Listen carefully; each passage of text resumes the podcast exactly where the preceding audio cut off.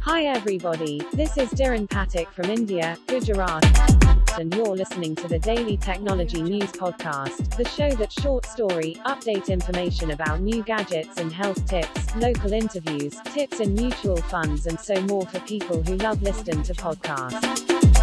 Only on my podcast.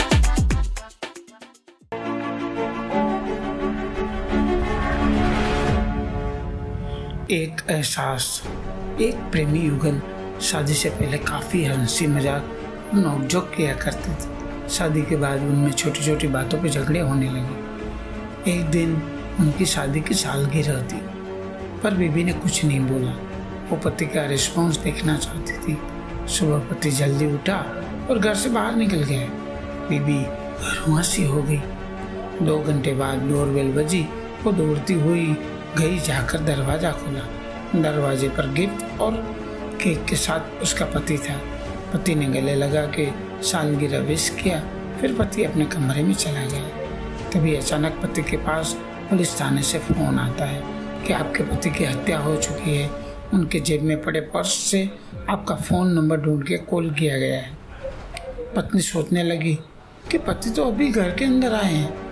फिर उसे कहीं पे सुनी एक बात यहाँ गई कि मरे हुए इंसान की आत्मा अपने अंतिम विश पूरी करने के एक बार ज़रूर आती है।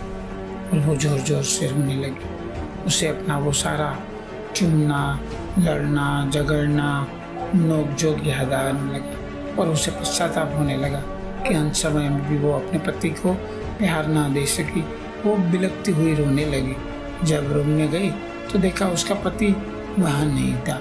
वो चिल्ला चिल्ला कर रोती हुई please come back please come back कहने लगी। अब कभी भी नहीं झगड़ूँगी तभी बाथरूम से निकल के उसके कंधे पर किसी ने हाथ रख के पूछा, क्या हुआ? वो पलट के देखी तो अपनी पति थी। वो रोते हुए उसके सीने से लग गई, फिर सारी बात बताई। तब पति ने बताया कि आज सुबह उसका पर्स चोरी हो गया था।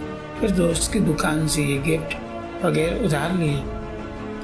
ज़िंदगी में किसी की अहमियत तब पता चलती है जब वो नहीं होता। हम अपने दोस्तों, रिश्तेदारों से नोकझोंक करते हैं, लड़ते हैं, झगड़ते भी हैं, पर ज़िंदगी की करवटें कभी कभी भूल सुधारने का मौका नहीं देती। हँसी खुशी में प्यार से ज़िंदगी बिताइए और अपनी नाराज़गी को अपने ज़्यादा देर तक मत रखिए।